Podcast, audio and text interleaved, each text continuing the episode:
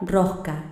Irse uno más allá de lo normal y lo corriente en cualquier línea.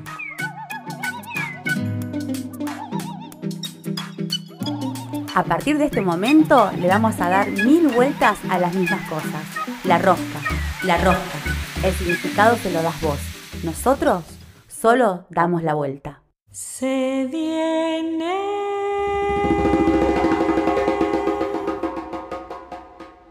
Se viene la rosca.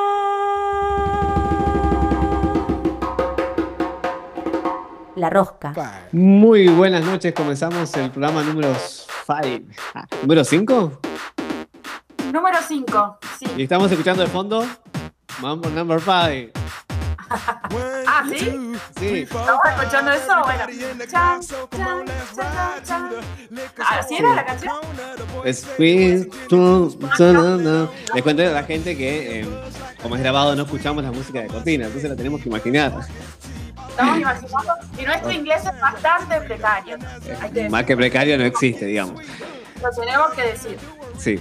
Y bueno, estamos comenzando el programa número 5 de la Rosca Radio con.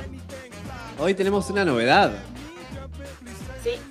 Porque hoy es martes, pero también puede ser viernes. Claro, por eso. Porque vamos a salir en vivo, grabado pero en vivo, los martes a las 20, como siempre, en la antena libre acá en Fisque.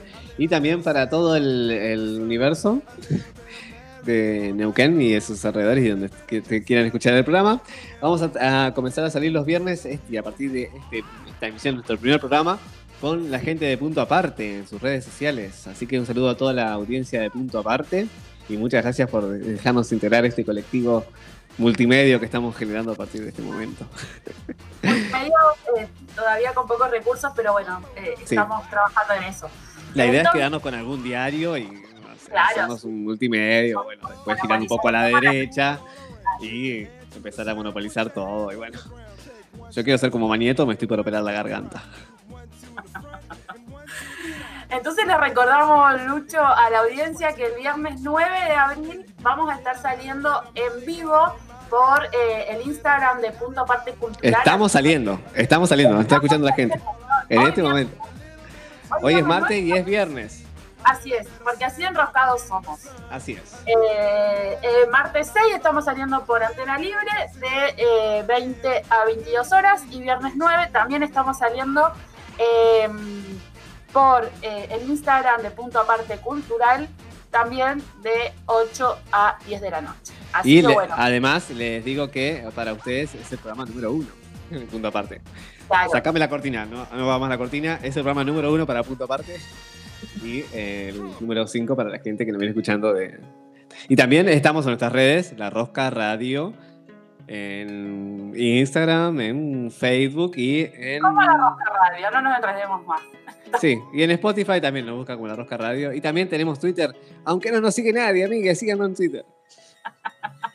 Más pobre que el Twitter de La Rosca. Bueno, Más Eh. pobre que de la rosca. Un nuevo, un nuevo dicho que lo vamos a con. Pero bueno, igual por, por Instagram donde nos siguen todos, pueden seguirnos.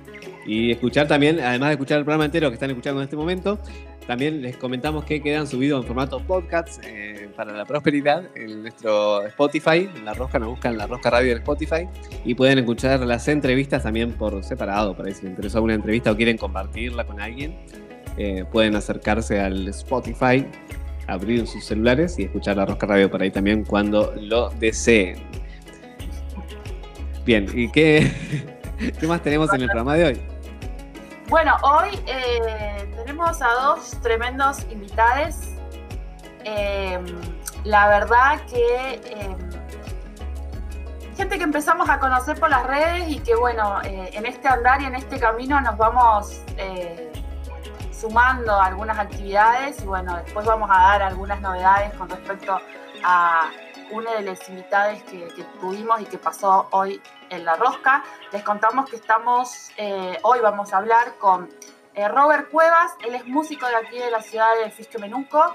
Eh, nos va a contar su andar y su caminar por la música, por la docencia y también por la variedad de, de instrumentos. ¿no? Y que- géneros también eh, que ejecuta. géneros También. toca y ejecuta. Muy bien, así que Robert Cuevas nos va a estar acompañando hoy. Y también nos va a estar acompañando Claudia Sarabia Páez. Ella es de la ciudad de Plotier, en Neuquén.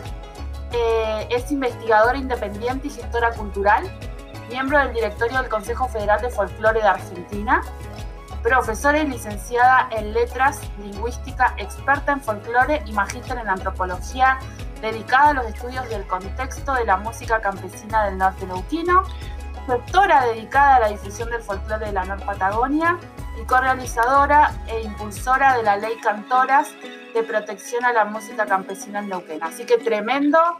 Atenta a la gente de Neuquén que van a descubrir, o por lo menos nosotros estuvimos descubriendo muchas cosas que no sabíamos de, las cantoras, ¿no? De la música del norte neuquino. Eh, la verdad que muy buena la, investigación y ojalá que Claudia siga con nosotros. le hemos hecho una invitación. Pero ahí estamos. Después le, les confirmamos cuando nos acepte. estamos negociando, estamos negociando, pero. Sí, estamos negociando con Claudia. Los honorarios y demás. No, pero la verdad que estas entrevistas eh, son para, para escucharlas porque aparte nos dejan un montón de aprendizaje y conocimiento que hay muchos investigadores aquí en la región eh, que se dedican ¿no? al tema de la cultura, en este caso Claudia a la música eh, y a elementos también del norte neuquino, pero bueno, esto, empezar a rescatarlos y encontrarnos está buenísimo y que este programa lo pueda impulsar eh, también. Es como nuestro, nuestra leitmotiv. Así es, un lujo que nos, que, nos vamos a dar tener la Claudia en el programa. Y Robert, bueno, que nos va a contar también su, su, paso por el rock, el tango, sobre todos los géneros musicales, también un músico de acá de Fisque, que hemos compartido giras y cosas así. Eh, Va a contar algunos secretitos de Luciano, Roberto, me parece. Y yo cuento de él también, porque claro, ahí, nos tiramos así como, como el tenis. A vos contás eh, lo otro. Claro. ¿Y eh, qué más tenemos para el programa de hoy? Tenemos la agenda cultural, donde vamos a seguir difundiendo cosas para que la gente se siga formando y capacitando y también eh, acompañe a los artistas que están trabajando en la docencia en talleres independientes. Eh, ¿Qué más? ¿Qué más? Tenemos la selfie, la selfie de un grupo vocal. Ah, muy lindo también. De músicas de aquí de la región. Dos son de, acá de Río Negro, dos de Neuquén, que se han juntado y están recorriendo varias fiestas eh, y actividades eh, locales que se están llevando adelante aquí en Río Negro. Y Un lujo la selfie también. No les vamos a decir quiénes son porque ellos se van a presentar. Lo único que les podemos comentar es que el nombre de este grupo es Clavelinas. Así que ahí seguro que si alguna amiga ya la tiene eh, de contacto en las redes, se imagina de quién estamos hablando. Y la selfie incluye canción, así que no se pierdan ahí la canción de, las chicas. Un, lindo regalo que nos hacen. Y bueno, eh, empezamos ya con lo que venimos prometiendo. Sí, empecemos. O vamos pateando para más adelante. Bueno. No, no, porque viste que tenemos dos horas, Lucho, aunque podemos estar hablando cinco, eh, tenemos dos. Y la gente se va a dormir y se esta gente como habla todo el tiempo. Así que vamos a escuchar un poquito de música para matizar un poquito esta tarde, noche. Eh, vamos con. Ah, ¿qué tenemos hoy? ¿Como una especie de homenaje? Hoy tenemos un, homenaje. Espero eh, decirlo bien, porque bueno, saben mi pregunta que tengo con el inglés. Pero. pero nos referimos a eh, Kurt Cobain. Eh, ¿Está bien así, Kurt Cobain? Eh, el cantante de Nirvana, para que la gente... El cantante de Nirvana, así como para, que sea más fácil de pronunciar. Eh, una noche, mm, un 5 de abril a la noche de 1994 es cuando decide dejar este plano e irse a otro, pero tenemos que recordar que tenía 27 años, había marcado una época con su música y dejaba también una larga serie de opiniones eh, con respecto al mundo del rock, eh, que es muy, muy importante por ahí, reconocer estas posiciones que tenía eh, Kurt Cobain, porque mm, hablaba mucho de la misoginia que existe, o que, existe todavía, porque sigue existiendo en el mundo del rock, la intolerancia y hasta el racismo. hay una hay, algunos artículos de acá de la Argentina, cuando tocó acá en la Argentina, que em, hay, hay, bastantes materiales y también eh, algunas, algunas, algunas documentaciones que hacen referencia a em, una de las giras que hizo acá en la Argentina, eh, donde tenían eh, banda soporte, una banda de mujeres, y el público argentino, mientras las chicas tocaban, si esta banda soporte, les empezaron a tirar piedras, botellas, a escupirlas, a decirle cosas obscenas. Entonces, él se había enojado mucho, es más, no quería tocar prácticamente. ahí lo convencieron para que, para que toque, y bueno, como los argentinos siempre a veces nos creemos que no sabemos todas o que estamos por más allá, ¿no? Más allá de, del bien y del mal, no entendieron que durante todo el show él lo que hizo fue eh, cortar algunas canciones o tocar siempre la misma y no, nunca nos dimos cuenta porque deben tener el mismo inglés básico que, que tengo yo. Claro. Eh, pero bueno, él lo hizo de esta forma, en forma de repudio, ¿no? Este, esta misoginia que se genera no solo dentro del mundo del rock o de los músicos, eh, sino también del público que escucha. Así que bueno, él ha hecho como muchas declaraciones eh, donde defendía la lucha feminista. la banda demostró su interés por dar fin al sexismo a través de las canciones.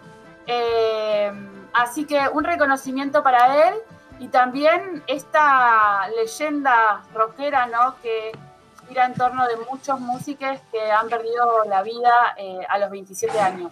Pero bueno, hay que reconocer también su trabajo y su posición no sexista eh, y contra la misoginia y contra el racismo que tuvo Kurt por eso, ¿qué vamos a escuchar, Lucho? Escuchamos a Nirvana Love Bus.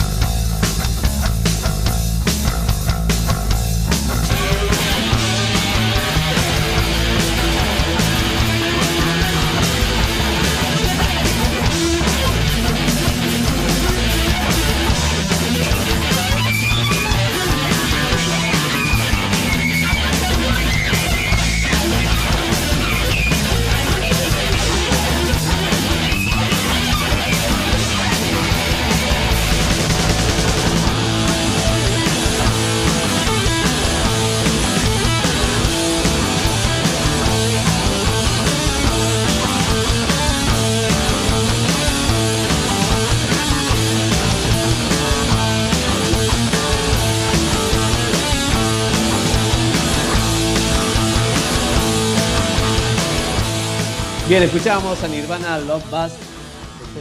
Y, y ya vamos a, vamos a ir con la primera entrevistada del día de hoy, Lidia. Así es, eh, como bien anunciábamos hace unos minutos, estamos hablando con Claudia Sarabia Páez, Ella es investigadora y una gran propulsora de la gestión cultural en el norte neuquino. Vive en Neuquén, así que mm, les, dejame, les dejamos a todos eh, la conversa que tuvimos con Claudia. Esperamos que sea de mucho agrado, de mucho conocimiento y que le aporte también a conocer un poco de la construcción histórica eh, no oficial que podemos hacer sobre el norte de la Patagonia. La rosca en contextos. En la rosca unimos piezas. La rosca, la rosca. La rosca en contextos. La rosca. La rosca. La rosca. La rosca. Rosca está en las redes. La rosca está en las redes. La rosca. Seguimos en Instagram y Facebook. La Rosca Radio. Así, todo junto. La Rosca.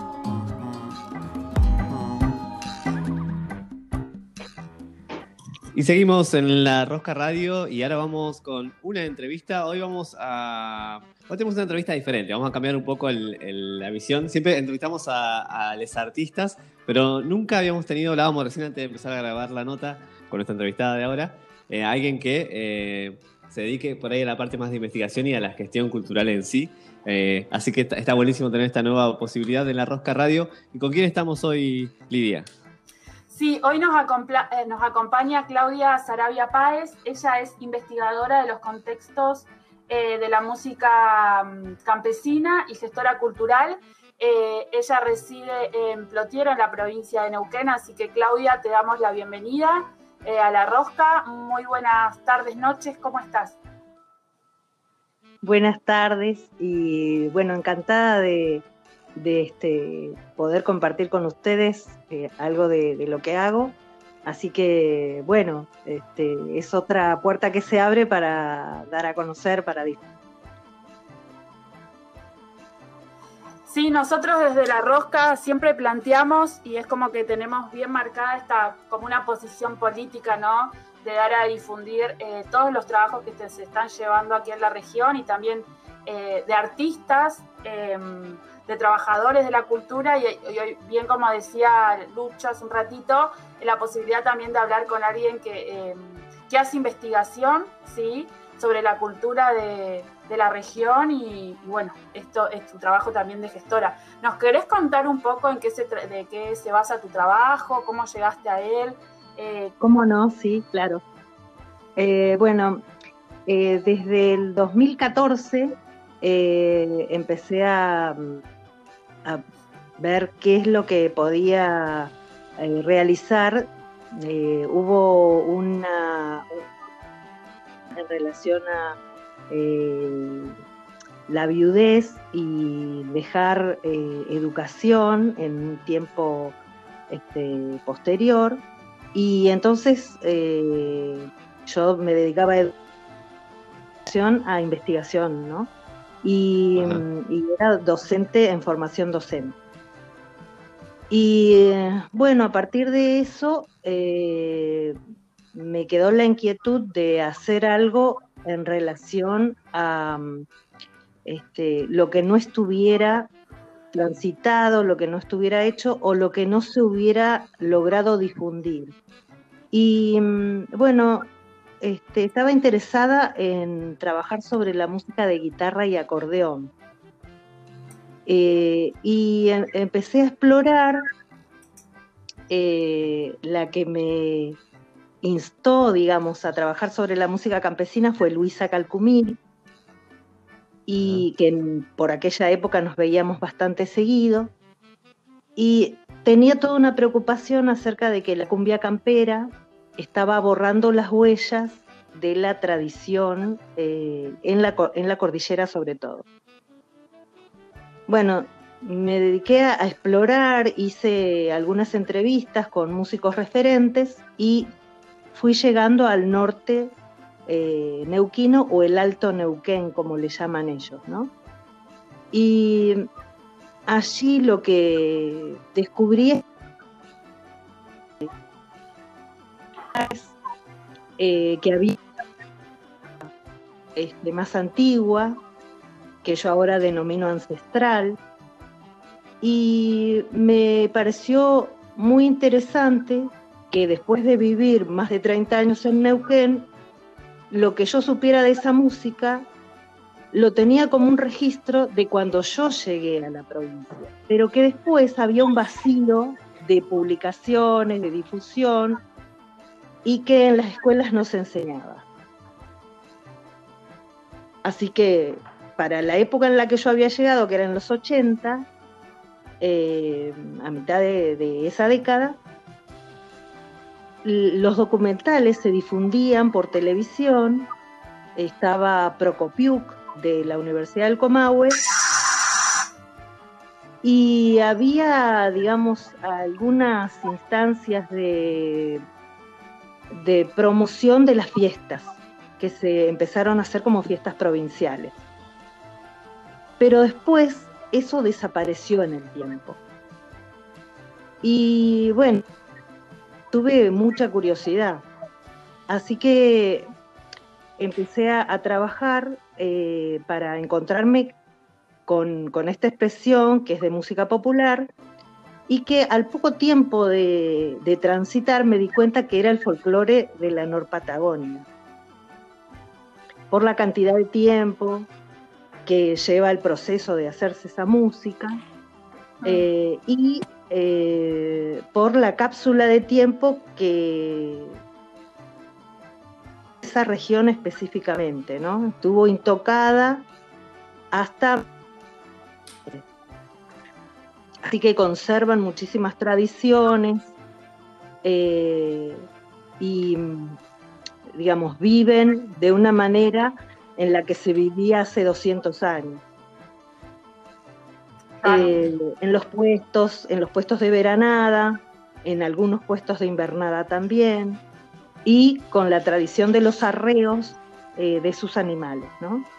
Eh, tienen chivos y también tienen vacas. Entonces los barrean de un lugar a otro para cambiar, digamos, no solo la temperatura climática, sino también el agua, eh, las pasturas, y tienen una vida que está absolutamente representada en su música. Entonces lo que me propuse fue trabajar sobre los contextos de la música campesina. Esto significaba ir a los lugares en donde la música tenía lugar, eh, pero obvié al principio las fiestas populares eh, masivas y traté de encontrar eh, unas fiestas más pequeñas a las que yo pudiera tener acceso. Y encontré las fiestas de santo. Celebran, eh, celebran San Juan, ah, San Antonio. San Sebastián, ¿no? Celebran celebran eh, de manera magnificente San Sebastián, pero después en la casa de la gente también celebran al santo. Y, ah, y bueno, y hay distintos eh, santos de acuerdo a los nombres de las personas, ¿no? Pero hay unos santos que son más cultivados que, que otros. Y después también está el culto a la Virgen de Lourdes, que está en Ailinco, que es un lugar este, junto al Domullo, que es el volcán Domullo, mm. y eh, que eh, descubrí que había cabalgatas religiosas como peregrinaciones que ya tienen más de 20 años. Eh, y que, digamos, llevaban tres o cuatro días realizarlas y cada noche se hacía música. Así que estuve durante tres años recorriendo fiestas de santo, eh, conociendo familias. Una familia me relacionaba con otra. Iba entrando a las casas de la gente y eh, me enfoqué específicamente en entrevistar mujeres eh, ya mayores en edad de 75 que son portadoras de de toda su historia familiar y de la historia de la región. Y la, impronta, digamos, de todas esas costumbres está como influenciada, bueno, obviamente por la Iglesia Católica y, el- y las costumbres que vinieron, digamos, pero hay también algo de los pueblos originarios. Sí, sí, sí. Eh, en el segundo año mi trabajo empezó a, a detectar que había muchas señales eh, que tenían que ver con los pueblos originarios. Y, y encontré más señales todavía en un mundo que es más varonil, que es el de las cabalgatas. Entonces ahí, que están plenamente en la naturaleza, eh, hay pedido de permiso para entrar a la cordillera del viento, permiso para tomar agua de una vertiente, para eh, introducir a, a para que puedan beber y para que puedan comer pasto. Entonces todo es eh, con sumo cuidado y respeto en relación al lugar, al espacio. Ajá. Y bueno, eso es absolutamente una señal de pueblos originarios. Claro. Eh, después hay términos que, como hueñe eh, y, y otros términos, ¿no? Que son este, préstamos lingüísticos, digamos, no son del castellano. Claro. y, y que Peñi, ¿no? Y, entre Ajá. los varones se, se tratan de esa manera. Hay términos que se dicen en, en Mapudungún. La rosca está en las redes. La rosca está en las redes. La rosca. Seguinos en Instagram y Facebook. La Rosca Radio. Así, todos juntos. La Rosca.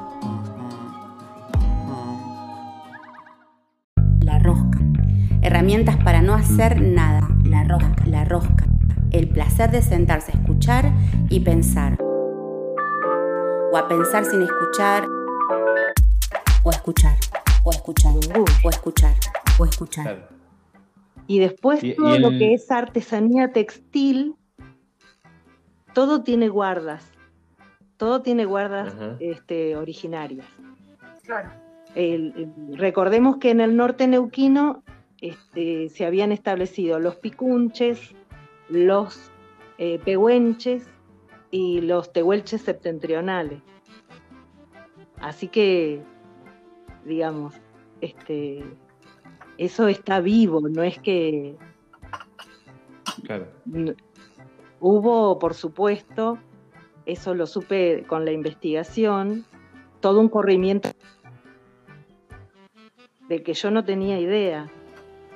Pero en las eh, historias de familia, sobre todo en Butarranquil, en Barrancas, en los Raris, están las historias de, que, se van contando de generación, que establecen que eh, sus familiares fueron eh, llevados eh, cruzando el, río Barrancas y, los llevaron hasta lo que es provincia de Buenos Aires, Claro. ¿Hasta dónde? Perdón, que no escuché. hasta el sur de la provincia de Buenos Aires. Ah, mirá. Y todo eso Ah, los- a pie, digamos, ¿no? Mm, Y primero llevaron hombres y después llevaron eh, mujeres. Pero las mujeres que llevaron no eran las de esos hombres que habían llevado primero. O sea, no había un sentido de conservar lazos ni nada. No, no. claro. Y además mezclaron, a- o sea, eran pueblos diferentes, picunches, pehuenches y tehuelches, y, y- y esto de este, el advenimiento de la República y lo que fue la invasión sobre territorio originario, produjo que, que los mezclaran a todos. Sí. Ellos tenían intercambios, ¿no? Ellos tenían Sí, intercambios. pero eran Cada uno era un pueblo separado, claro. Claro. Y bueno, yo recuerdo que eh, empecé a subir eh, al tercer año, empecé a en mi Facebook, que es Claudia Sarabia Páez, empecé a subir algunos, eh, algún evento de investigación de santo, eh, mujer campesina, empecé a subir, ¿no? algunas este, cuestiones como para decir, bueno, empecemos a difundir. Y este, en, una de estos, en uno de estos posteos eh, subo a una cantora y alguien que no estaba dentro de mis contactos, porque eh, mi Facebook es público, puede entrar cualquiera a ver, bueno, escribe eh, que esa cantora canta como su mamá en la mina de, de Cuyamen y bueno, que le traía muchos recuerdos. Eh, yo leo el apellido, es Milla Nahuel, y entonces eh, me fui atrás de, esa información. Claro. Eh, bueno, Domingo Millanahuel tardó como dos meses en contestarme. Yo eh, constantemente probaba esto de, de, volver a contactarlo, ¿no? Hasta que me contó que, bueno, que su familia le había contado que ellos hacía dos generaciones habían estado al sur de la provincia de Buenos Aires, pero que ese no era su lugar, sino que los habían traído de otro lugar y da el nombre de topónimos. Y los topónimos eh, con nombre originario son los de la Cordillera del Viento y de lugares y ríos que están en el Alto Neuquén. Uyamen queda en Chubut. Sí. Entonces, eh, imagínense si uno piensa el mapa, en barrancas, los raris, ¿no? Cruzan el río, los llevan caminando hasta el sur de la provincia de Buenos Aires y después de ahí, dos generaciones después, aún para trabajar de manera esclava en Chubut. Y ahí Dos generaciones después, su mamá todavía seguía cantando el canto campesino. Claro, quedó en esa, la cultura quedó en la familia. Exactamente. Esa herencia, se lo fueron pasando. Entonces, eh, de repente, por estas cuestiones, conocí varios itinerarios que tienen que ver con las historias eh, que se han contado de una manera y que se han omitido otras cuestiones que están en relación a, bueno, a lo que ha pasado en Patagonia, ¿no? Claro. Sí, sí, es muy loco eso. Y la, como hay una identidad que no, no la registramos como patagónicos, pero que existe, pero fue invisibilizada por eso. Exactamente, exactamente. Y digamos, se, invisibiliza por la historia grande, digamos, eh, seleccionada por nación y después se vuelve a invisibilizar dentro de la provincia cuando se estudia hace 50 años desde la Universidad del Comahue y después desde el Ministerio de Cultura de la provincia, se, se va al norte, se graba a las cantoras en las fiestas populares, pero eso nunca entra a las escuelas. Claro. Eh, llega, pero no llega como esa información oficial, exacto. Nunca se oficializa como eh, la historia. Como los primeros criollos de, la Norpatagonia. Y, el, con respecto que investigó sobre eso fue, perdón, el, que investigó sobre eso fue Gregorio Álvarez. Pero sus investigaciones, eh, como él tenía una identidad mestiza mapuche, eh, él lo que hace es trabajar mucho más la documentación de, lo que es este, propiamente étnico y, digamos, de lo que es criollo, eh, puede establecer, bueno, hay fiestas de santos, natales santos, pero no, por ejemplo, la estructura de una fiesta de santos. Claro, también ¿no? es parte El- del famoso del famoso sincretismo que se genera acá en, la- en América, ¿no? Exactamente, exactamente. Claro. Exacto, y que no es un sincretismo del siglo XVIII ni del siglo XIX, sino que es aún más eh, viejo. Claro. Porque los primeros hispanos que llegan, llegan con Diego de Almagro y después con Valdivia, del otro lado de la cordillera, en 1536. Claro, hacían un par de siglos, muchos antes. Claro. Y bueno, y ahí eh, hay información este, y documentos de toda la gente que se les escapaba. Por ahí ahí mencionabas, eh, a-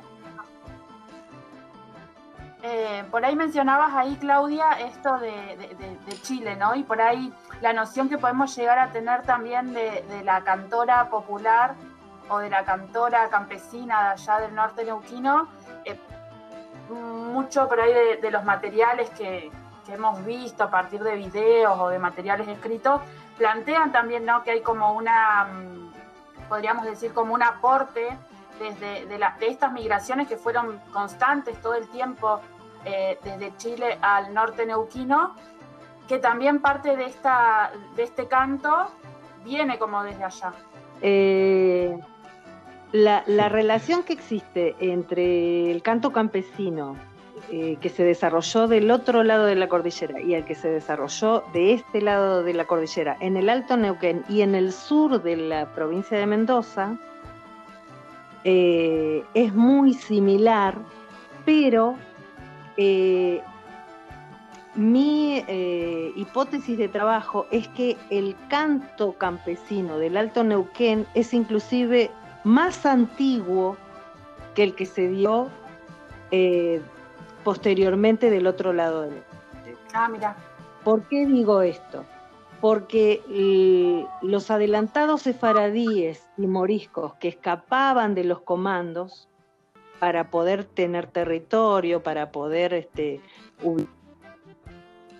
eh, en, este, en este espacio territorial, porque recordemos que esas familias, sefaradíes y moras, habían sido eh, expulsadas de la Iberia por el reinado católico. Entonces Ah, es ellos empezaron a comprarse lugares en los barcos Ah. y venían a, a, bueno, a tratar de volver a empezar para tener tierras. Entonces a ellos no les interesaba la expansión del imperio católico, les, les importaba tener sus propias tierras. Así que se, se- se escapaban de los comandos. Y también, debo decir, se escapaban los esclavos negros que tenían este, al servicio eh, las avanzadas. Eh, en Diego de Almagro, por ejemplo, trajo al principio, no sé si 600 esclavos negros y se le escaparon la mitad. Después, Ah, mira. ¿Y, eso dónde eh, sucedía? ahí en la octava, en lo que sería ahora la séptima y octava región, al norte del río. Biobío, sería la, la séptima región de Chile, para que nos ubiquemos. como Claro. Entonces, más o menos. Sí, sí. Claro. Queda como este como que nosotros eh, hay cosas que nunca hablamos y no tenemos en la identidad de la Patagonia y que tiene que ver con eh, qué criollos eh, se desarrollaron primero y por dónde nace la música primero de lo más antiguo que tenemos. Lo cierto es que. Estos que se escapan, se escapan para eh, el sur de Mendoza, de lo que ahora es el sur de Mendoza, y del norte del Neuquén. Y esto está atestiguado por curas itinerantes salesianos del siglo XVII y del siglo XVIII, que ya encuentran comunidades mestizadas y Mm. Eh, que les parece raro que ya sepan Ah, eh, el viejo y a ellos los pone en duda porque, bueno, se dan cuenta que los que los mestizaron eran hispanos sefaradíes, o sea, judíos conversos. Ah, Nos terminás de cerrar Claro. toda la Ah, historia, mirá. Claudia. Entonces, digamos, el Alto Neuquén es muy Es- antiguo en cuestión de construcción poblacional y también, por supuesto, en el nacimiento de su música. Y por eso las cantoras del Alto Neuquén tienen una forma de cantar que es muy distinta de la forma en la que cantan las cantoras campesinas del otro lado de la cordillera, porque cada, un, cada región hizo su propia evolución. En el Alto Neuquén todavía Claro. suena un fondo eh, de sonoridad ulcantum, con estribaciones muy altas, ¿no? Estribaciones es un término de la geografía que yo tomé para ejemplificar y que lo que hace es este, visualizar una cor- baja el sonido. Claro. Y eso es lo que pasa con la sonoridad de las cantoras campesinas del norte del Neuquén, sobre 50 años, 40 años, que han quedado registradas en distintos audios. Y, y bueno, y que eso Claro. es un sonido americano, como nosotros tenemos un oído colonizado por la música europea y la forma de establecer parámetros europeos, cuando escuchamos esa música nos parece eh, rara o nos parece eh, estéticamente eh, ajena al oído nuestro y eso es lo americano en realidad. Claro. Es más, yo he escuchado mucha gente que dice como que como que desentonan o están desafinadas. Claro, bien. Por- Er- eh, en el mundo existen muchísimas afinaciones. Claro, Eh, hay estudios que, hechos del otro lado de la cordillera que nos tocan también a nosotros, ¿no? Eh, que hablan de más de 40 afinaciones diferentes. wow. Y entonces hay- es, claro, lo que sucede es el oído. exact- que eh, que lo que pasa es que hay que cultivarlo. Claro, Y hay que cultivarlo como, nos Claro, como cultivaron nuestro oído en las escuelas totalmente. o a través de los medios de comunicación. Claro. Así es. Y eso es lo que hay que hacer. Sí, sí. O sea, hay que llevar a los medios de comunicación esa música para que no sea raro para nosotros algo que es en realidad netamente americano. Y que es el folclore, que hay en la Nor Patagonia. Sí, sí. Bueno, Así- eso estuve tratando de hacer desde mi No, gestión no- cultural. ¿No? A modo de sinergia, como no tenía eh, quien apoyara eh, lo que es traer cantoras, lo que era llevarlas a los medios de difusión, bueno, busqué ayuda en el 2018 en el estado neuquino, que propició charlas en donde teníamos como invitadas cantoras. Eh, nueve intervenciones de peñas, eh, llevaba este, la música campesina a través de cantoras y can permiso en una peña para que nos dieran un espacio de media hora para cantar. Y, y bueno, la gente nos recibió muy bien en Neuquén Claro, mejor. Capital. Bueno, explicábamos esto de que tiene que haber lugar para el folclore de- del territorio, que los que venimos de otros lugares, de, de otras provincias, este, tenemos que ser generosos porque realmente nosotros hacemos nuestros espacios para cantar lo nuestro, pero resulta que el folclore de, de aquí ha quedado arrinconado.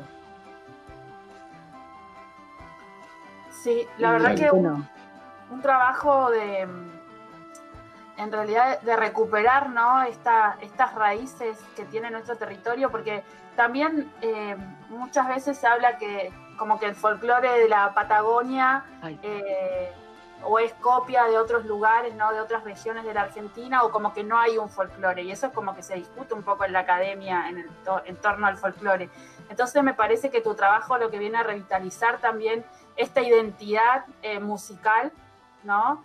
Eh, que existe en nuestro territorio y como bien vos decías, estuvo eh, invisibilizada eh, y se sigue invisibilizando cuando eh, en las escuelas no, no lo conocemos o, o en general Les sugiero para incluir en la entrevista, eh, bueno, a la máxima referente del canto campesino en el Alto Neuquén, que es eh, la cantora Esther Castillo. Voy a hacer una tonada. Eh, es viejísima esta tonada. Está dedicada a las madres.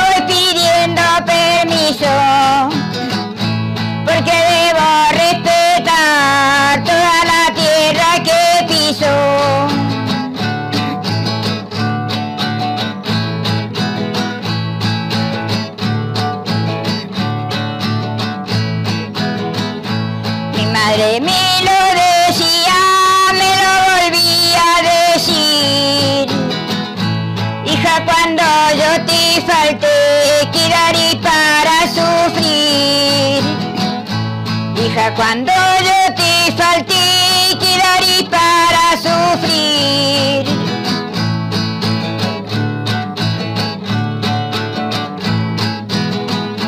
Si hoy te hacen algún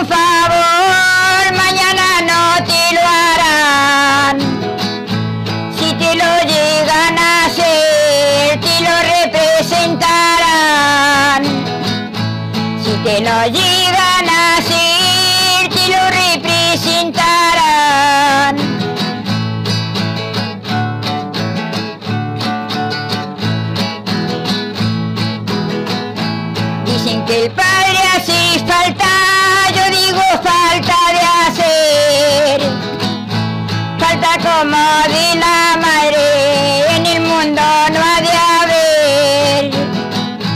Falta como la madre, en el mundo no ha de haber.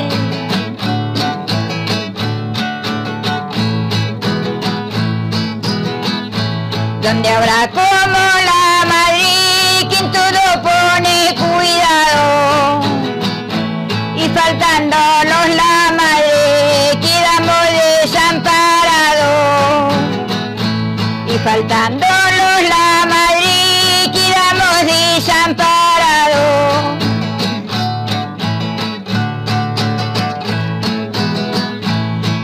Presente aquí la acompaña rosa cortada en el aire. Qué pena para los hijos cuando nos falta la madre. Qué pena para los hijos cuando nos falta la madre. Esa tonada la aprendimos, la aprendió mi mamá, pero muchísimos años. De otra cantora. Y ella, a mí me gustó y sí que la aprendí yo también. Y la canté muchísimo. Y esa, esa letra, bueno, yo antes la cantaba en un trinado, no tonada como ahora. Fue cortina cuando hacían el programa Tizando el Juego en Chosmalal. Pero años fue cortina esa, esa letra. Y ahí está.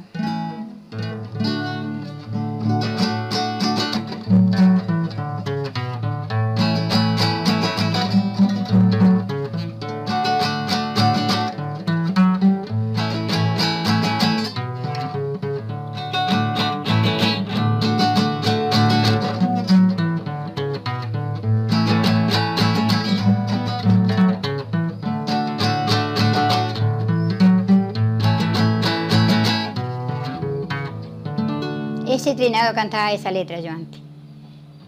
Pero ahora no me da la voz. Sí, pero se llama tonada trinada. Igual que la, tonada que se hace la regido doble también. Que es otra, otra, otra, otra, otra música también, que, que empieza así.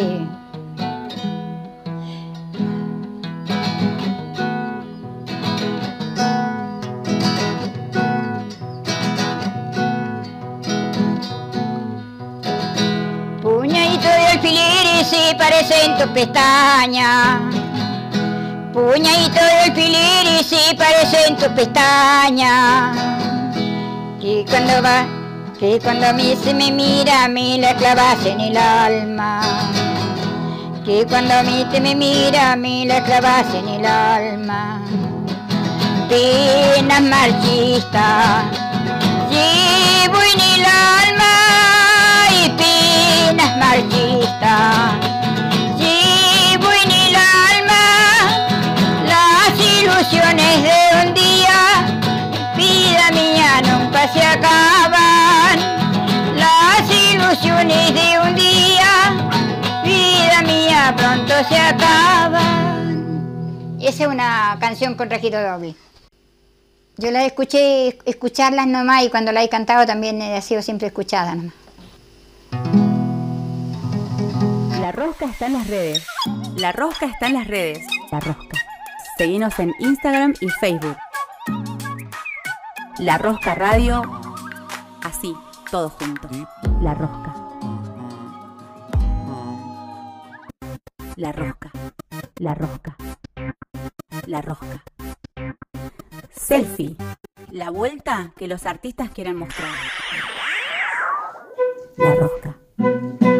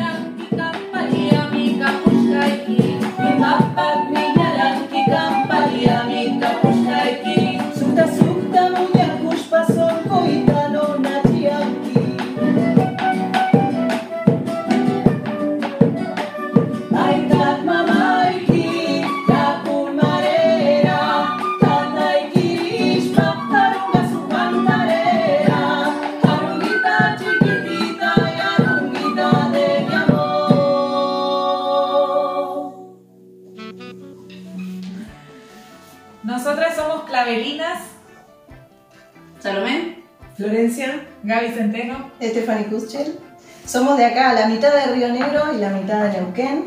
Así es. Y nos hemos juntado a hacer un poco de música de folclore tradicional. Tenemos un repertorio folclore tradicional con algunos arreglos que están enfocados en el dúo vocal. Así es, exactamente. Gracias a la gente de La Rosca, un saludo y gracias por la invitación. Muchas gracias. Adiós. La rosca. Herramientas para no hacer nada. La rosca. La rosca. El placer de sentarse a escuchar y pensar. O a pensar sin escuchar. O a escuchar. O escuchar. O escuchar. O escuchar. La rosca. Herramientas para no hacer nada. La rosca. La rosca. El placer de sentarse a escuchar y pensar. O a pensar sin escuchar. O a escuchar. O escuchar. O escuchar. O escuchar.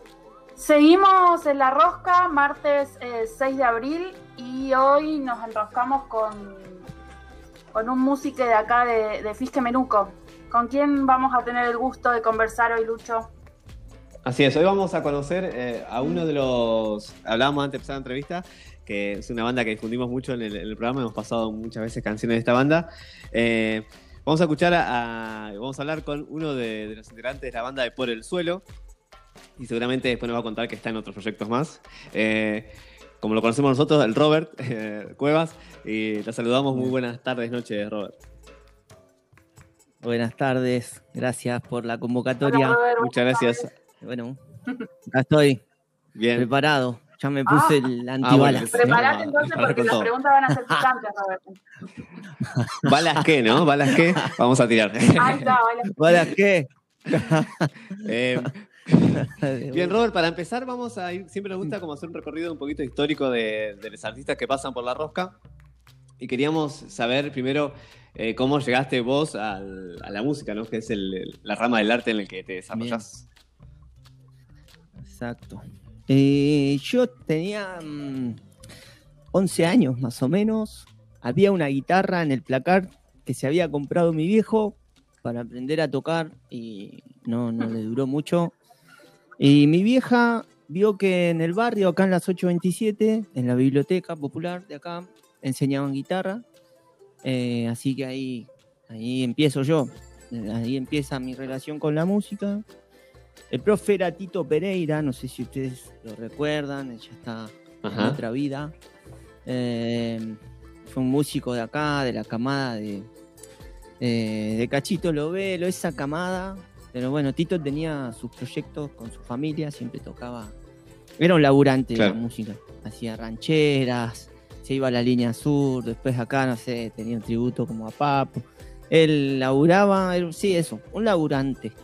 Y empezó a dar clases en el barrio y, y así empecé con la guitarra, con la criolla. Tuve dos años con él, aprendí mucho, sobre todo la parte de, oí- de, oído, porque Tito no te enseñaba, no tenía teoría, pero era un Claro. gran músico. Así que él lo que él te podía trasladar otras cosas, ¿viste? Eh, no, no era nada académico, pero para mí fue, me marcó ahí, a fuego. Y así arranca. Después pasé por otros profes y después hubo una etapa en que, que la colgué, la guitarra quedó, quedó en plano secundario, no la agarré más. Pasaron varios años y yo vuelvo a la música ya por, no sé, tenía 22, 23 años con un compañero de laburo. Yo me dedicaba a otra cosa, ¿eh? Laburaba, trabajaba en una empresa y arreglaba eh, unas máquinas electrónicas, ¿viste? Andaba por los galpones de empaque. Claro, nada que ver muy alejado con lo que hago ahora. Recontra. Así que lo de la música había quedado ahí, truncado. Y lo que empiezo con este amigo que nos conocimos laburando ahí, queríamos hacer un laburo en algún barrio y nos anotamos. Había un taller de murga que se daba en la estación, que era de, de vos, Lucho, te vas a acordar quizá del grupo de, eh, ah, eh, Por la Identidad. Te- Teatro por la Identidad. talleres ahí de tea- teatro por la identidad. Eh, entonces nos dieron, había un taller de Ah, murga abierto y estaba Julio entre Ajá. ellos, eh, Allenao, no recuerdo otros nombres, Fer. Y entonces empezamos a tomar herramientas de la murga para poder volcarla. Nos fuimos a, a Quinta 25 a trabajar con los chicos del barrio de allá. Y entonces ahí indagamos con la murga un poco, hasta que nos quedamos sin lugar, porque nos prestaban un salón comunitario que era de gente religiosa, ¿viste? Ah. Y entonces después en un corte no era muy compatible Claro. que fuéramos, nos, no, nos de- no nos abrían el lugar, fue así medio, medio cortante. Ya era invierno, oscurecía temprano, no podíamos estar con los chicos en la calle. Y después un día yo estando en casa, donde vivía en ese entonces, saco un día un zurdo y un redoblante, al, pues, mi hija estaba chiquitita, ahí en la vereda, a jugar con los chicos. Y eh, viste que suena, es como que suena un tambor y los nenes del barrio prum, se, se van ahí. Eh, y as- ahí surge la barriada sin fin, que es una Mirá. murga que, que Sí. todavía hoy por hoy eh, subsiste. Yo ya no, no estoy más ahí.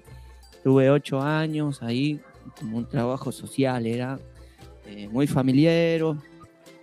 Y ahí vuelvo a agarrar eh, la guitarra primero para hacer en, en el escenario, eh, meter un poco de música, porque la murga acá era todo como a capela Claro. al principio. Eh, como las murgas porteñas, ¿viste?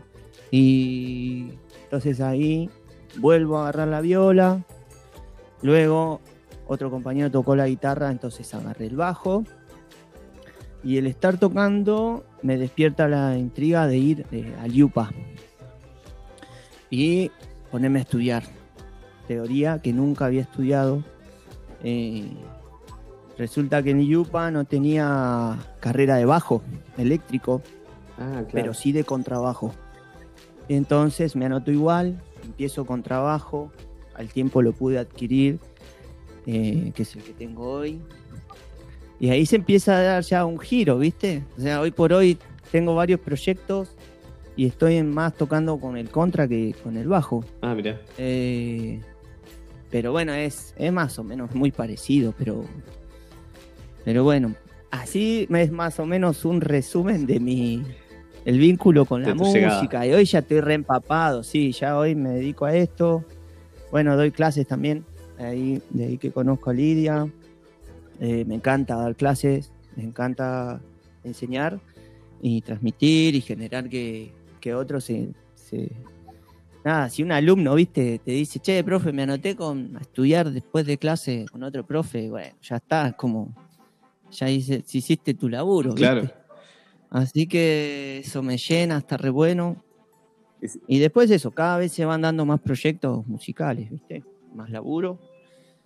Así que bueno, fue todo un cambio igual. Igual sos, sos bastante consciente vos de lo importante de un, de un profe, que alguien que te, te involucre con un instrumento por el tema de, de, de tu primer profe, ¿no? Que él jamás se habrá imaginado de lo que sembró en vos. Que capaz no lo ves en el momento, claro. pero sucede. Mal. Y sabes qué? Y, eh, y eso lo que, lo que decís un poco que yo reniego a veces, ¿no? Yo cuando fui adolescente, que colgué ahí el instrumento, en realidad yo tenía música en secundario, viste que nos daban música, era una vez a la semana, hasta el tercer año nomás, pero esos tres años no, no me llegó nada. Lamentablemente tuve una profe que no... Claro. Nada, nunca nos transmitió nada. Era todo el tiempo escribir, ¿viste? Sí, sí. Y entonces yo pienso, digo, mirá si, si ese empujoncito hubiera venido ahí, como lo que yo intento hacer con mis alumnos hoy, quizá no hubiera perdido tanto tiempo, ¿viste? O no hubiera dejado colgado el No, instrumento. pero aparte, a- Eh, eh, Robert, es- perdón que hago acá una intervención, pero yo doy fe de que eh, en la escuela donde trabajamos con Robert, muchos chicos cantan eh, al final de, de año o tocan un instrumento y hay como un reconocimiento nomás eh, a tu a tu trabajo. Eso lo, lo, lo digo acá en la radio públicamente porque me parece maravilloso el trabajo que hacen al final. Claro. Y sí, obviamente está re bueno que, que me hayan dado. Yo cuando entré a trabajar en la escuela, lo que pedí es que compren instrumentos, ¿viste? Y, Claro. y por suerte es que. Ojalá todas las escuelas pudieran tener esa- Son Exacto. realidades diferentes, pero bueno, por ahí Tal el, cual. el Claro. compromiso del docente sigue siendo importante en cualquiera de las escuelas y ahí se ve reflejado. Sí, sí. Sí, sí. Sí, sí, genial. Sí, los chicos, bueno, es eso, darle la oportunidad, ¿viste? Claro. Si no te ven siempre a vos con el instrumento ahí. En cambio, cuando ven- te dices, che, ¿puedo tocar yo? Y sí, de repente le pasa una guitarra eléctrica a un nenito y el loco como que, wow. Sí, sí. Y sí, podés, podés tocar, loco, ¿viste? ¿Cómo no? Sí, sí, que no sean Dejá de ser espectadores. el... Claro, Del profe tal que toca. cual. Que muchas veces quizás pasa en cualquier materia también, ¿no? Como profe, como la autoridad que, que solo tiene una verdad y... Claro, la verticalidad esa Eh, antigua de la educación. esa. Mal, sí. De Sarmiento. Sí, oh, que claro, viene de Sarmiento. Claro. Exacto. Tenemos que ya cambiar un poco la escuela de Sarmiento, ya murió hace muchos Bueno. años ese hombre. Muchas gracias y ahora hay que Sí. hacer nuevo. Gracias por nada, ahora vamos a Eh. hacer algo nuevo. Claro. Sí. Bueno, empezar, vamos a cambiar al ministro de Educación. Nada. Eh, y, no, eh, y además, Robert, eh, ahora estás en muchos proyectos, además de ser docente, que ya hablábamos, eh, que nos contaba Lidia que, que tiene un muy buen. eh, eh, como está bueno lo, lo que haces con, con los chicos, pero además tenés muchos proyectos artísticos en bandas. ¿En qué, en qué andas ahora? Bien, em, por el suelo, como, como no sé si nombramos hoy, Sí, sí. es el proyecto en el que estoy ya hace 5 o 6 años. La banda igual ya va a cumplir 10. Es una banda acá de, reggae, rock. Y, y bueno, es, es por ahí con la que más rodaje he tenido con la que he aprendido un montón de cosas, porque hemos hecho giras, convivencia, grabar en un estudio, todas esas cosas me curtí con, con Por el Suelo y la verdad que le debo mucho a ese proyecto. Ahora estamos también tratando de, de cerrar algunas composiciones nuevas, así a la distancia también, trabajando con esto que generó la pandemia, ¿no? Ajá, De- que no se- de trabajar a distancia, el cantante está en Bolsón, pero igual así, eh, como él invirtió en algunas cositas, viste, acá igual, con un micrófono, que te compras la plaquita para grabar, eh, aprendes a usar algún que otro programa, entonces se puede medio trabajar a distancia, por lo menos para no estar detenido, viste, Claro. que no se puede ensayar y cosas así, bueno, entonces tratar de, de cerrar algunas composiciones nuevas, en eso anda por el suelo hoy por hoy. Bien. Y después estoy tocando eh, ya hace un año y algo en la orquesta de tango municipal Ah, en mirá. contra. Eh, en esa orquesta yo había entrado hace años porque era una orquesta taller para aprender, una orquesta escuela. Ajá. Y estuve uno o dos años, después ya no podía ir más. Y resulta que el año pasado me convocan para, para que sea el contrabajista. Estuvo re bueno, ya porque yo ya tenía un par de poco de experiencia, un poquito más Claro. experiencia estudiando el instrumento, así que mm, está re bueno, es un género que, que me, que me gusta mucho. Ese es otro proyecto, el de la orquesta. El tango. Y después, sí, y después eh, también incursionando en el jazz. Ah, mirá. Porque, ¿qué pasa? Viste mm, que el YUP hace poco largó la carrera de la licenciatura de música popular. Eh, bueno, ahí están los, estos géneros y el contrabajo en el jazz. Me metí ahí a ver qué onda y la verdad que, bueno, de poco me, me va atrapando. Es como otro mundo, otro lenguaje. Y mm, bueno, es, soy medio, se me gusta ser versátil, Claro. sería la palabra, quizá andar por todos lados, ¿viste? De repente mm, tocando reggae y si no me van a ver tocando unas milongas. Eh, pero y con ah, eh, esto de, de- de aprendiendo jazz, estoy en un cuarteto que se llama Manush, que es hacemos música gypsy, como de Django Reinhardt, ese, ese jazz medio rapidito, swing. Ajá. Eh, así que ahí con contra, violín, clarinete y guitarra. Está muy bueno, está así, es algo que, que me re gusta y es entretenido. Así que ahí ando navegando. También he tocado, estamos tocando la Dic, no sé si vieron alguna vez una banda de Dixieland, que es un septeto. Hacemos también jazz tradicional, pero Ah, ese jazz antiguo, eh, con el maestro Lancelotti en trompeta. Así que bueno, me, me curto tocando por todos lados, más allá de estar estudiando. eh, me da mu- el rodaje me lo ha dado a veces meterme, viste, de, Claro.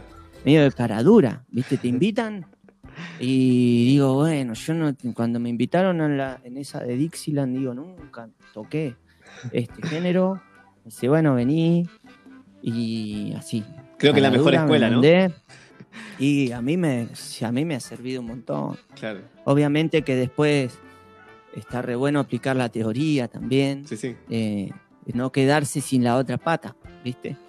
Eh, Claro, pero la teoría sola Así. tampoco, sin el entrenamiento de Exacto. hacerlo. sin se el queda. rodaje, tal cual, tal cual. Sí, sí, Y, sí. y además la diversidad creo que también es diferentes lenguajes musicales te deben llevar por, no sé, sin saber mucho de música, digo, como el Mm. con- conocimiento desde lo debe ampliar, ¿no? Uf, claro que sí. Sí, sí, sí. Sí, y con eso que hablas de los lenguajes, ¿viste? Es como hay un modo de tocar el contra para el tango, de ver la rítmica, hay un modo de ver el bajo en el jazz, que es un bajo que camina todo el tiempo atrás, es la base fundamental. Y de repente, sé, un bajo de reggae que, que va a destiempo, Ajá. ¿viste? Eh, Síncopa. Sí, sí, exacto. Entonces sí, está re bueno. A mí digo eso, me gusta no quedarme con uno solo, con un solo género y no reniego de quienes lo hacen también. Yo tengo Claro. amigos músicos, no sé, que, que solo se dedican al rock, claro, y son geniales tocando ese género y, Y me parece que es su elección, ¿viste? Está, está genial. Pero bueno, yo elijo por ahí eso, ser eh, versátil y tratar de, de conocer sobre todo y de, de nutrirme. Y, y yo que- quería saber un poco, para que nos contaras también un poco la experiencia en el caso de Por el Suelo, que han grabado discos, eh, que son una banda totalmente autogestionada. ¿Cómo es el trabajo de autoproducirse y para grabar un disco, digamos, que no es nada, es una pavada, digamos? Sí. Eh, ¿cómo, ¿Cómo se autogestionan? ¿Cómo realizan ese trabajo de...? Porque los chicos, les cuento a la gente que está escuchando, se, se producen ellos mismos, eh, van trabajando eh, en grupo, digamos, y realizando todas esas actividades que por ahí una banda más comercial lo haría una disquera o un productor. Claro. ¿Cómo, cómo es eso de autoproducirse? ¿Cómo es el trabajo? Mirá, cuando sacamos el disco, em, imagínate, nosotros somos ocho, nueve a veces. Es una Sí. banda re grande. eh, y acá la verdad que es raro que no sé, en un bar te paguen y que te rinda para todos cuando haces la división. Entonces, quizás si tocas de a tres, la división esa va mejor. Pero como Sí, sí. éramos, somos tantos, lo que nos, nos pasaba era decir, bueno, eh, esta fecha, listo, la ganancia va para el fondo eh, y para grabar. Y así Ah. fue, juntamos, juntamos, juntamos, o sea, por mu- mucho tiempo no vimos un mango, hoy por hoy tampoco lo vemos, ¿no? Pero, pero al menos yo puedo decir que ese disco que sacamos fue, lo hicimos Claro, laburando. ¿viste? Claro. No es que hubo que sacar plata extra del bolsillo de cada uno, sino que hacíamos una fecha, eso iba a- destinado a las horas de grabación. Y bueno, lo hicimos acá, donde Robert García, en el estudio RAG, Ajá. estuvo buenísimo como experiencia.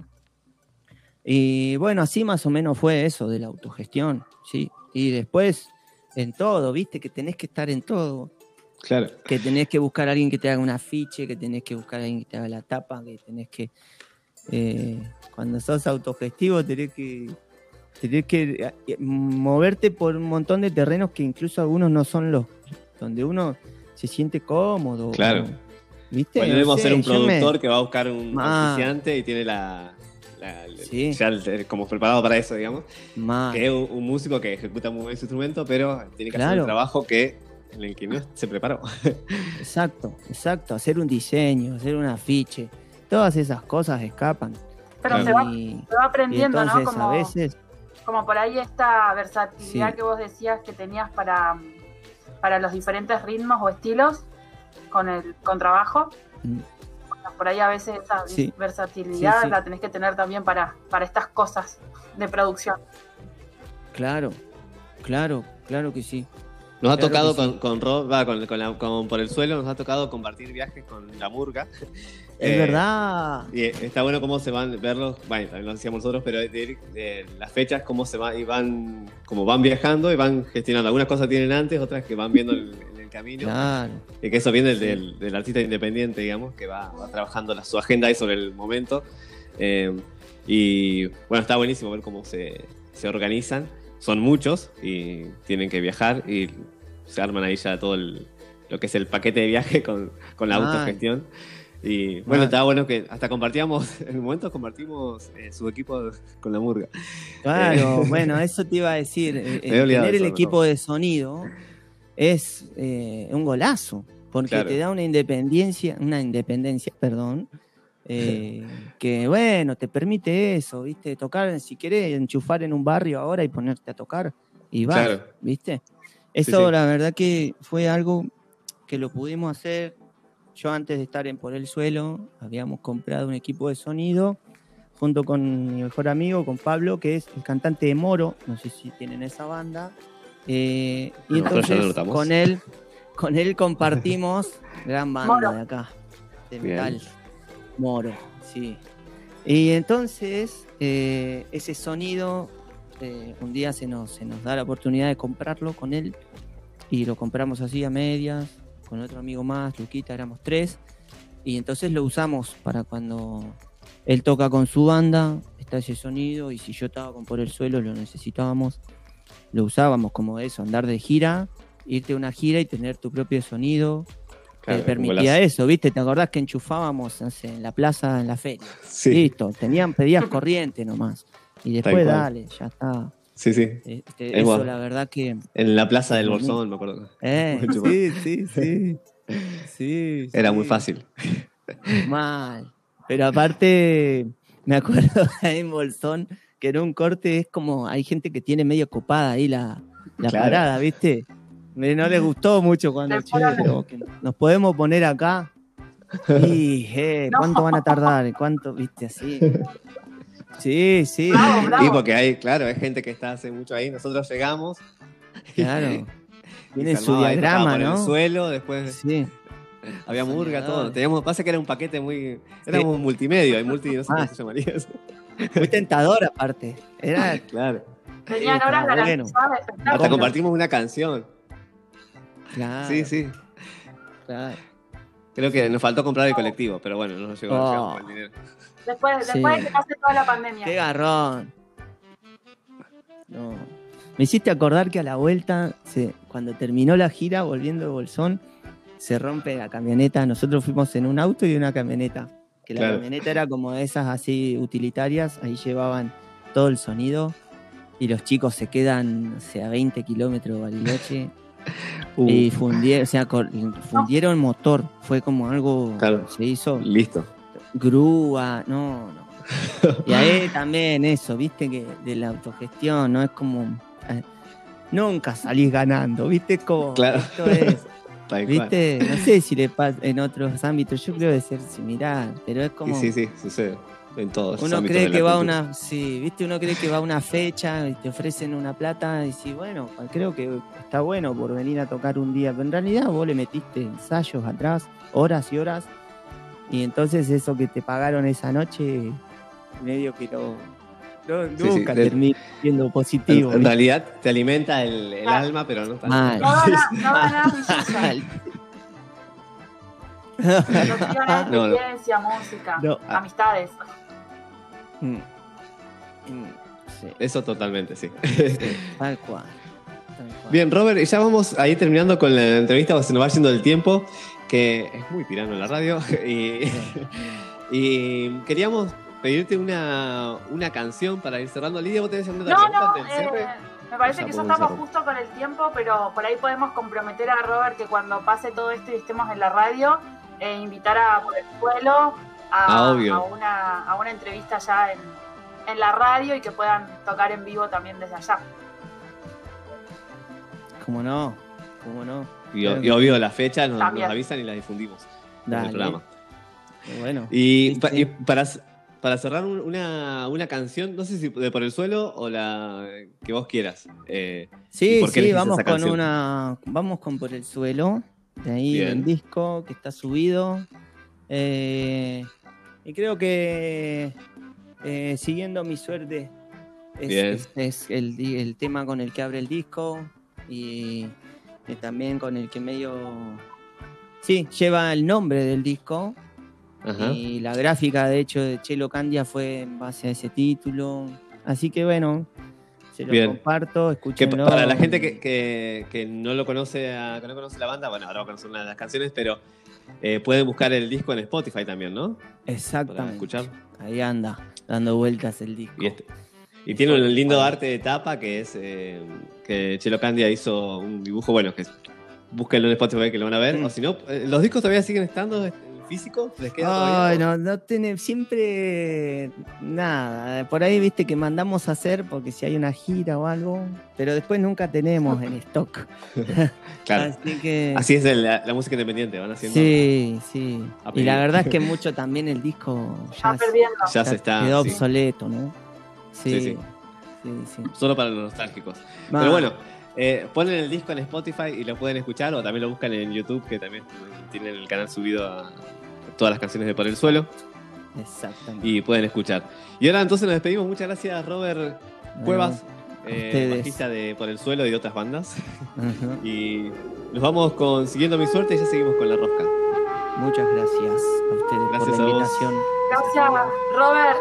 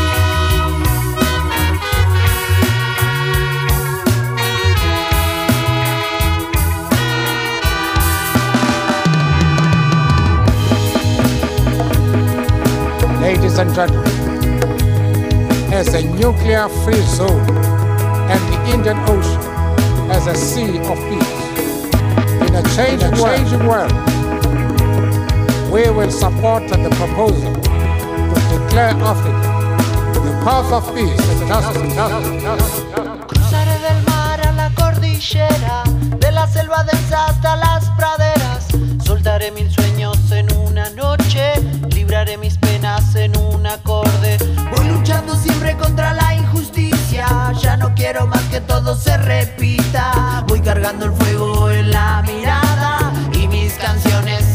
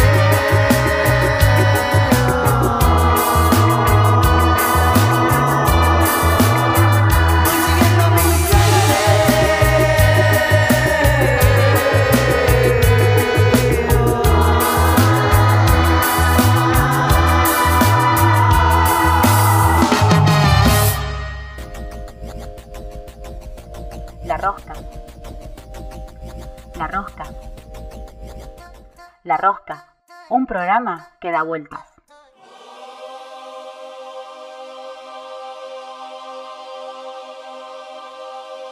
La rosca está en las redes. La rosca está en las redes. La rosca. Seguinos en Instagram y Facebook. La Rosca Radio. Así, todo junto. La Rosca. La Rosca. Un día fresco en verano. La Rosca. Se armó la rosca. La agenda cultural de la región, la agenda cultural en la última vuelta del programa. ¿Estamos, ¿Seguimos? ¿Estamos en el aire? Sí, sí, sí. Seguimos acá en la Rosca Radio y como siempre, este, esta parte eh, nos encuentra como medio Nada, desconcentrados. Desconcentrados, desconcentrados pero concentrados a la vez. Viste que tenemos esa habilidad de, esa dualidad de las cosas opuestas. Así es. Después de las entrevistas igual quedamos pensando un poco. Quizás demasiado para nuestra, nuestra pobre cultura. Nuestra escasa Oh. cultura. No, tampoco tanto.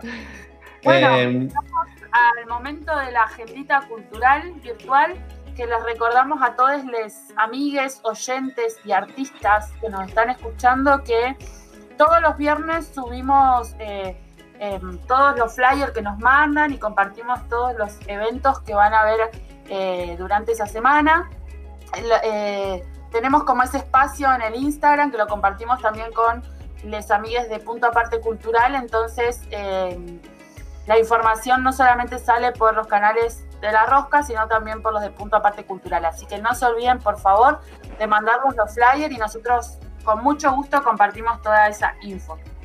Así es, llegamos eh, por ambos medios, de punto aparte y el nuestro. Eh, vamos con talleres, un taller que les recomendamos la semana pasada, se lo volvemos a recomendar para que no olviden, taller presencial de teatro lunes y miércoles de 20 a 22 con Romina de Blas, que estuvo entrevistada la semana pasada aquí en La Rosca. La gente que está escuchando a través de Punto Aparte, que no escuchó el programa anterior, eh, busca ahí en Spotify y puede escuchar la entrevista de Romy y conocerla un poco. Una actriz de aquí de Fisque, de Fisque Menuco. El inicia en abril este, es- este seminario, este taller anual. Eh, para inscribirse pueden comunicarse al 2984 64 77 13 o buscan a Romy de Blas, así, Romy de Blas, todo junto eh, en las redes y hablan con ella y reservan su lugar. Eh, ¿Voy con otro o vas vos? Dale, dale. Este jueves 8 en Neuquén Capital y el próximo lunes 12 en Fisque comenzamos la clase de guitarra popular con Cristian Lagos. O sea, yo no empiezo, él empieza. Eh, anotate a través del 2984 169901 en Fisque o 299 59 49 324 en Neuquén. Cristian Lagos Garrido, todo junto, Cristian Lagos Garridos, para buscarlo en las redes. ¿Y vas uno, vos, Lee? Sí. Dale. Eh, bueno, en Casa de la Cultura se van a estar eh, llevando adelante también dos talleres de teatro. Eh, uno eh, de la mano de eh, Ana Musín, eh, todos los miércoles de 20 a 21 a 45. Ahí se tienen que comunicar con Ana o con Casa de la Cultura o con escena eh, Urgente. urgente. Y si no, también hay otra posibilidad de realizar teatro para quienes quieran incursionar en, en este mundo, que se llama Habitar la Escena. Está a cargo de Laura Ra- Reitieri, también los martes de 19 a 21 horas, eh, para niñas, chiques de 15 a 18 años, también en Casa de la Cultura. Así que se pueden comunicar con eh, Casa de la Cultura o eh, con Laura para más información y para, bueno, empezar a, a transitar las tablas. Bien. También en Casa de la Cultura va a haber varieté musical por la comarca el domingo 11 de abril a las 20 horas. Van a actuar Los Buscados Vivos, India Targiversol o Targiverso, o como ustedes quieran decirle, La Clínica del Rock, Tambores del Agua y Trío Tinku. El valor de la contribución es de 300 pesos. Es la varieté por la comarca para colaborar con eh, lo que ha sucedido en la comarca eh, andina. Así es. Después, eh, una invitación de les amigues de la Dama Blue, Em, para el eh, sábado 10 de abril a las 21 horas en eh, Paganos Pizza Bar, que es un bar que queda en la calle. em, ay, se me fue. el- En la calle San Martín, ¿puede ser? Calle San Martín, casi, casi llegando a la avenida Roca. Bien. Ahí tenemos Pagano, Pagano Pizza Bar, que está al frente de la plaza. Eh, es al aire libre, así que eh, los amigos de la Dama Blue van a estar, eh, aparte están festejando un año más ¿sí? de la formación de la banda. eh, y la banda invitada va a ser a, eh, Alter Ego, así que una buena oportunidad para ir a escuchar un poco de rock y de blues, eh, de la mano de la Dama Blue. Y, y por ahí, bueno, degustarse alguna cervecita, una pizza, Claro, antes que también. todo esto. Un un saludo a la gente del bar que nos podría mandar una, una donación por la publicidad gratis que le hemos hecho. ¿no? Claro, es verdad, una, una pizza. Eh, también eh, Nico Leiva se va, para los que estén en la cordillera neuquina, en la montaña neuquina, es en el- entre el norte y el sur, en la ciudad de Luminé, en la localidad de Luminé. Nico Leiva tiene una fecha el viernes 9 de abril, 21 a 30, en el en Hostel Cauquenes, en la ruta 23, kilómetro 2 y medio. Así que si andás para Luminé, puedes ver, eh, escuchar en realidad eh, a Nico Leiva que va a andar por allá. ¿Y qué más? Tengo otra. eh, este jueves hay una peña solidaria en el bar eh, calle Maipú 1460 aquí en la ciudad de Fisquemenuco. Es una peña solidaria en beneficio de eh, bueno, una, una vecina de acá de la ciudad que se tiene que hacer un- ir a hacer un tratamiento a Córdoba y ese tratamiento le sale muchísima plata. Entonces, algunos amigues músicos del folclore eh, están desarrollando ¿no? este evento para poder recaudar. Los fondos van a ser destinados a esta vecina. Van a estar los amigos de Pucará Dúo, Steffi Kuchel, Nicolás Colicheo y Franco Raúl.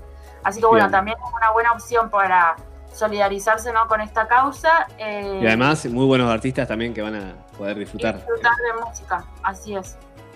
Bien, y para la gente de Neuquén en Deriva Teatro, este domingo 11 y el 18 de abril a las 17 horas en, en este teatro, Deriva Teatro, van a estar, vuelven eh, después de la pandemia, creo que sus primeras actuaciones, eh, y cumplen ya sus 8 años este grupo que son los Improdecibles, un grupo de improvisación muy bueno que lo recontra recomiendo, Improdecibles, en Neuquén, domingo 11 y 18 horas, no, domingo 11 y 18 de abril, 17 horas, en Deriva Teatro, amiga, estoy confundido. Y bueno, me queda una recomendación más, también es de clases, Encontrate con tu voz, clases de canto para todas las edades y estilos musicales, eh, preparación de dúos, tríos, técnicas de interpretación y mucho más. Va a estar a cargo de Steffi Kuchel, cantante de música popular. Eh, las clases son presenciales, te podés comunicar al 2984 589 102 y nos deja como esta reflexión, porque nunca es tarde para aprender a cantar, así que también otra invitación para algún taller, eh, si alguien quiere este 2021 incursionar en el mundo de la música y el canto, una buena opción. Bien, eh, músicos autoconvocados de Fisque Cultura en Emergencia eh, se presenta este sábado 10 a las 20.30 en Casa de la Cultura. Ensamble Ango Sessions más Guille P. Banda para a escuchar música un poquito en Casa de la Cultura este sábado 10 a las 20.30 horas. Y creo que ya nos quedamos sin agenda o hay algo más. Yo tengo lo último. Ah, bien. Eh, hay dos propuestas que después vamos a compartirla también en la página de Facebook de La Rosca. ¿sí? Son dos propuestas para ver películas eh, independientes y también con mucho sentido crítico y social. Eh, una se llama La muralla criolla, ¿sí? Y la otra es Cuatro Loncos, que el año pasado también la recomendamos cuando salió. Eh, ya están disponibles para todo el mundo. Eh, se pueden ver en eh. Después vamos a compartir las páginas, pero es muy, están muy buenas las, las dos películas. Eh, son directores de aquí de la, de la Argentina que tienen una mirada un poco más, una revisión ¿no? sobre la historia eh, de los pueblos originarios y principalmente de aquí de, la Patagonia. Así que una buena película documental para ir acercándonos más a la verdadera historia, a la historia no oficial de estos territorios. Bien, genial.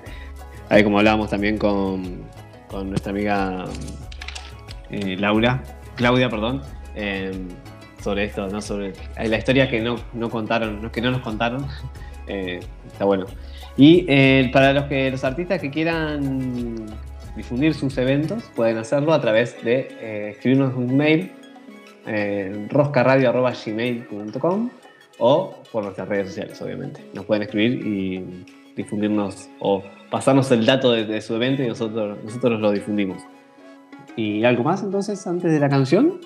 Eh, no, y queríamos invitarles también a todos que tenemos este espacio de la selfie donde también pueden dar a difundir su- sus actividades y un poco conocer, eh, dar a conocer un poco de su trabajo, así que también eh, para todos, todos los que quieran, eh, la idea es armar, grabarse ¿no? en un videíto que no supere los cuatro minutos contándonos un poco de su arte y en qué están trabajando ahora, así como pasaron las chicas de Clavelinas hoy. Eh, así que invitamos a todos a participar y a sumarse. Bien, escuchábamos eh, a propósito de que se recordó un nuevo aniversario de la guerra eh, de Malvinas durante la dictadura militar. Escuchamos una canción de Charlie García, No bombardé en Buenos Aires, cuando se rumoreaba que podía bombardeo en aquella época, Buenos Aires seguramente. Estábamos, el país estaba convulsionado allá cuando estaba finalizando la última dictadura militar. Eh, y escuchamos esta canción.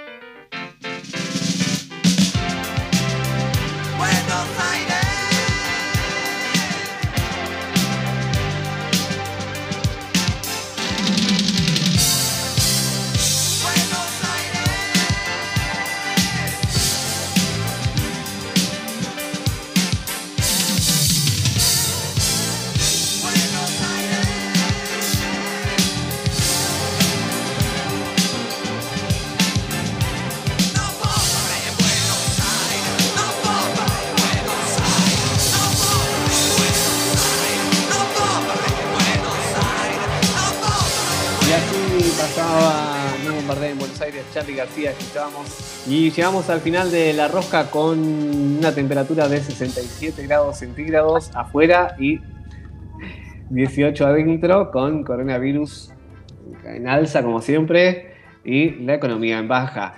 Eh, y nos vamos a despedir con una canción para bailar un poco. A, la gente que recién nos escucha por primera vez de punto aparte, les contamos que siempre nos gusta terminar con una canción un poquito más arriba. Y no siempre son muy contemporáneas porque somos muy viejos. Así que vamos a escuchar una de la juventud, una canción de la juventud de Lidia. Esa es muy Claro. vieja. Y Podemos contar igual de dónde salió la canción, por qué la elegimos.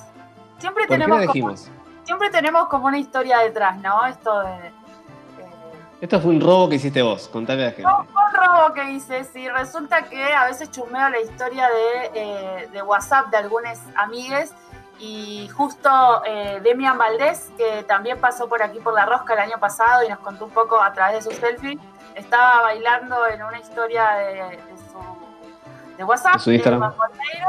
Y le dije, Demian, te la voy a robar y acá eh, como cumplimos, le dije el próximo martes cerramos con Bamboleiro, así que se la dedicamos también a Demian, que ahí nos Bien.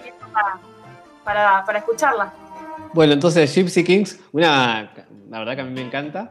eh, y me gusta seguir ese, ese estilo. Y vamos a escuchar un poco de música del viejo. ¿Cómo se dice? El viejo mundo.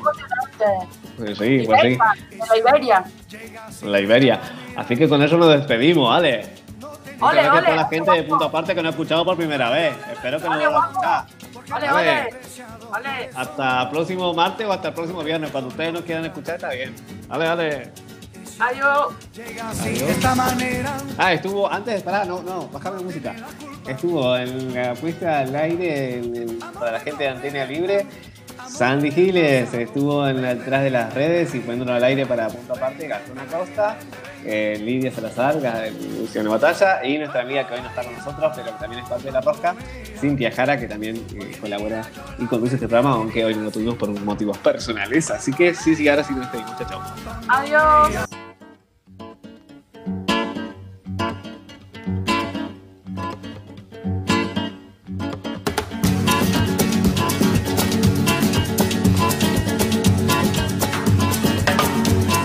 amor llega sin esta manera, no tiene la culpa.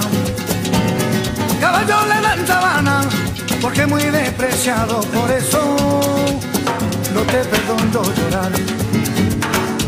Ese amor llega sin esta manera, no tiene la culpa.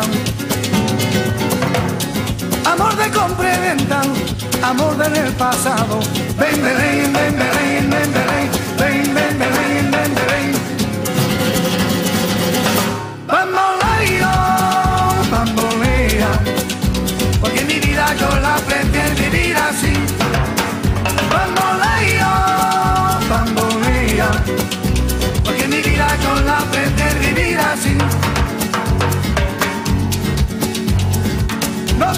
Perdón de Dios. Tú eres mi vida, la fortuna del destino. El destino te desaparado. Lo mismo ya callé, lo mismo soy yo.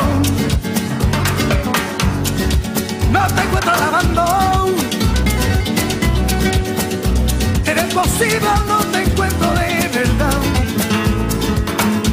Por eso un día no cuento así de nada. Lo mismo ya callé, lo pienso en ti. Bambolea, bambolea, porque mi vida yo la prefiero vivir así. Bambolea, bambolea, porque mi vida yo la prefiero vivir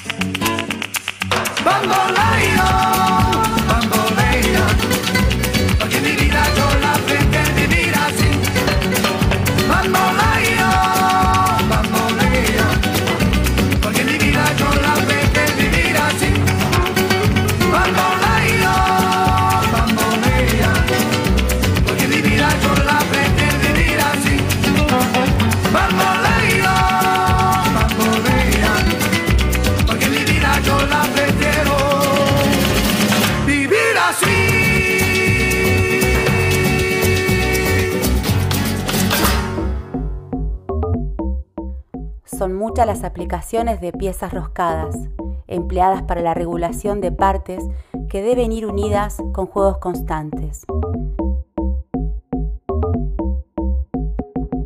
Sí, ya sé, no entendiste nada.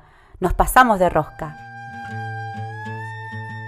Seas tornillo, tuerca o ninguna o ambas, te esperamos en la próxima vuelta de La Rosca Rosca.